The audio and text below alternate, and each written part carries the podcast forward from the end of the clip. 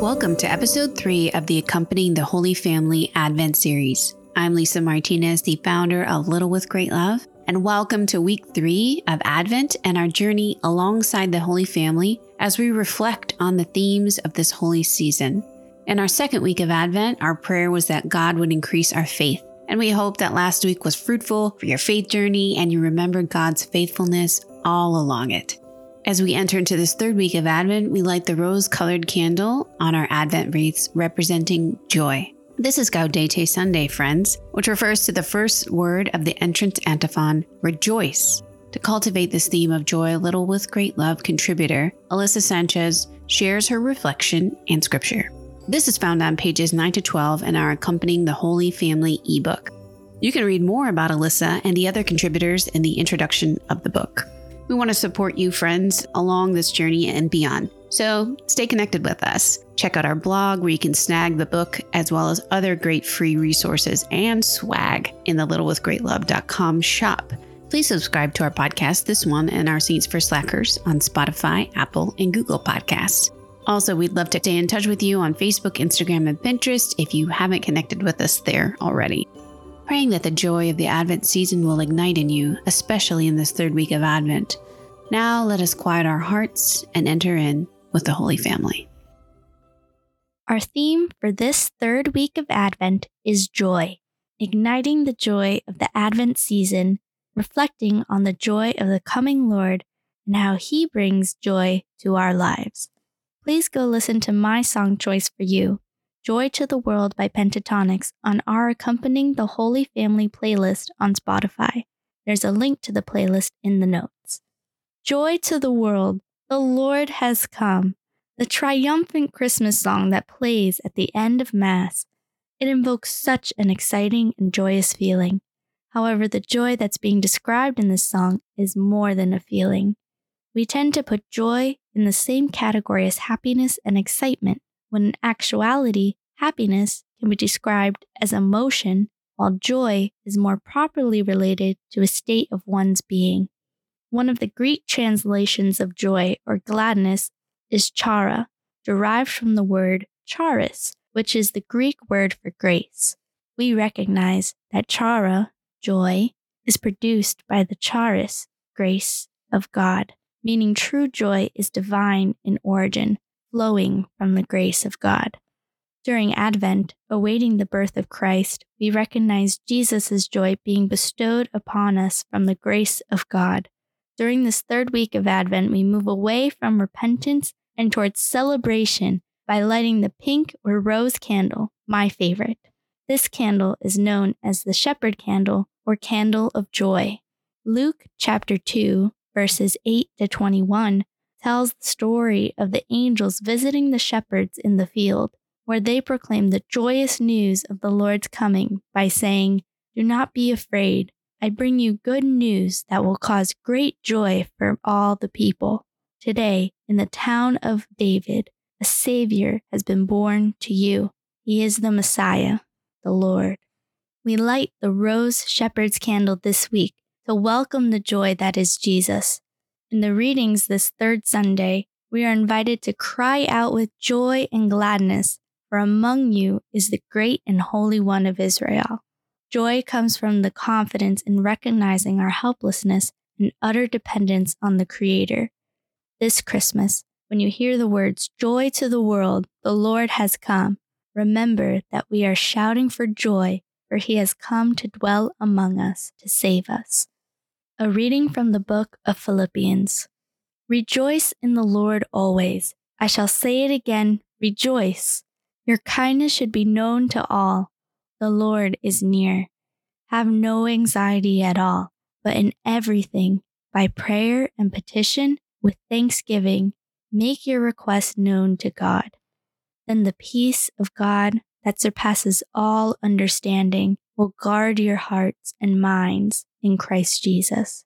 Finally, brothers, whatever is true, whatever is honorable, whatever is just, whatever is pure, whatever is lovely, whatever is gracious, if there is any excellence, and if there is anything worthy of praise, think about these things.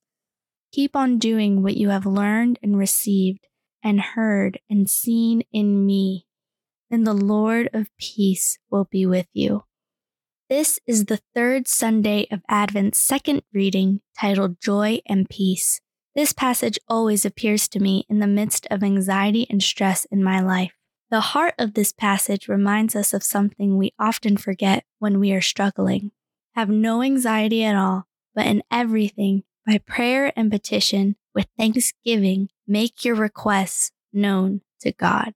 This passage reminds me of the wise words from one of my favorite saints, St. Padre Pio, when he says, Pray, hope, and don't worry. Worry is useless. God is merciful and will hear your prayer. Padre Pio and this passage tell us not to worry because when we pray to God, He will hear us. Too often do we forget to put our trust in the Lord when we look to achieve peace and joy through other means, while other ways, such as spending alone time at the beach, going out with friends, or reading at your favorite coffee shop, are not bad, they are sadly just only temporary. We all want to feel peace and joy in our lives. That is why we are always searching for it in these earthly ways. True joy and peace can only be found through the Lord, and when we make our requests known to Him, then the peace of God that surpasses all understanding will guard your hearts and minds in Christ Jesus. Mary and Joseph's journey to Bethlehem must have been long and difficult. The long days on the road, the hot sun, and the sore feet, all while Mary is pregnant if I were in this situation, I'd have a hard time finding joy and peace. Yet, even though there are no accounts of it in the Bible, I believe that Mary and Joseph were given all that they needed from God because they made their requests known to Him. Regardless of their struggles, the whole time they were traveling, the joy that is the Lord was with them in Mary's womb.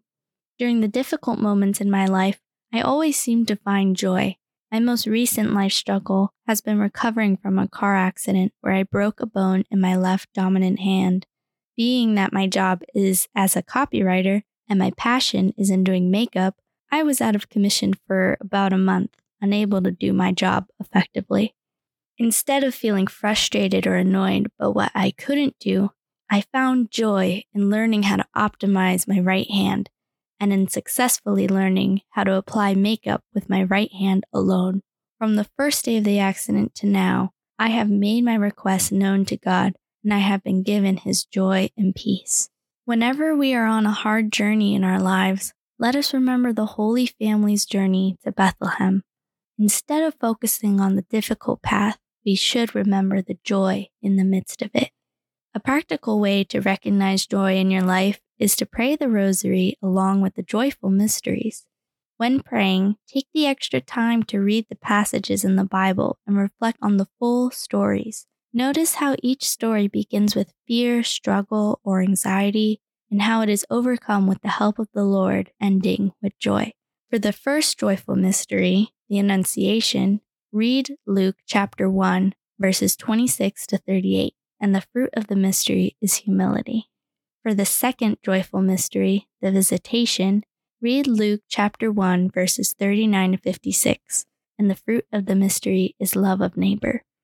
For the third joyful mystery, the birth of Jesus, read Luke chapter 2, verses 4 to 21, and the fruit of the mystery is poverty. For the fourth joyful mystery, the presentation, read Luke chapter 2, verses 22 to 40, and the fruit of the mystery is obedience. For the fifth joyful mystery, finding the child Jesus in the temple, read Luke chapter 2, verses 41 to 52, and the fruit of the mystery is joy in finding Jesus. Let us pray. Lord, I cry out to you with joy and thanksgiving for giving us your only Son. I ask that you give me the grace of joy this Advent as we welcome the coming of your Son. In the midst of anxiety and stress, let me feel joy and peace. I will rejoice in you, Lord, always. Amen. For your journaling time, please reflect on the following questions. For those using the ebook, there's a space provided for writing or drawing. What does the Lord's joy feel like to you? How does it make you feel? When do you feel it? While journaling, feel free to go listen to my song of choice for you, Dancing on the Moon by Isla Vista Worship, on our Accompanying the Holy Family playlist on Spotify. Here are some further resources related to this theme. To read more practical ways to bring joy into your life and home, I recommend Nine Ways to Keep Christmas Joy Alive and Home, a Place of Joy on our website, littlewithgreatlove.com. And to read stories of saints who bring us joy, I recommend Still Learning Perfect Joy from St. Francis and How to Combat Worry with Padre Pio on our website, littlewithgreatlove.com. Thank you for accompanying the Holy Family and us this Advent. I hope you experience true joy this season. Please join us next week for a reflection on peace, and may God continue to bless our journey together, friends.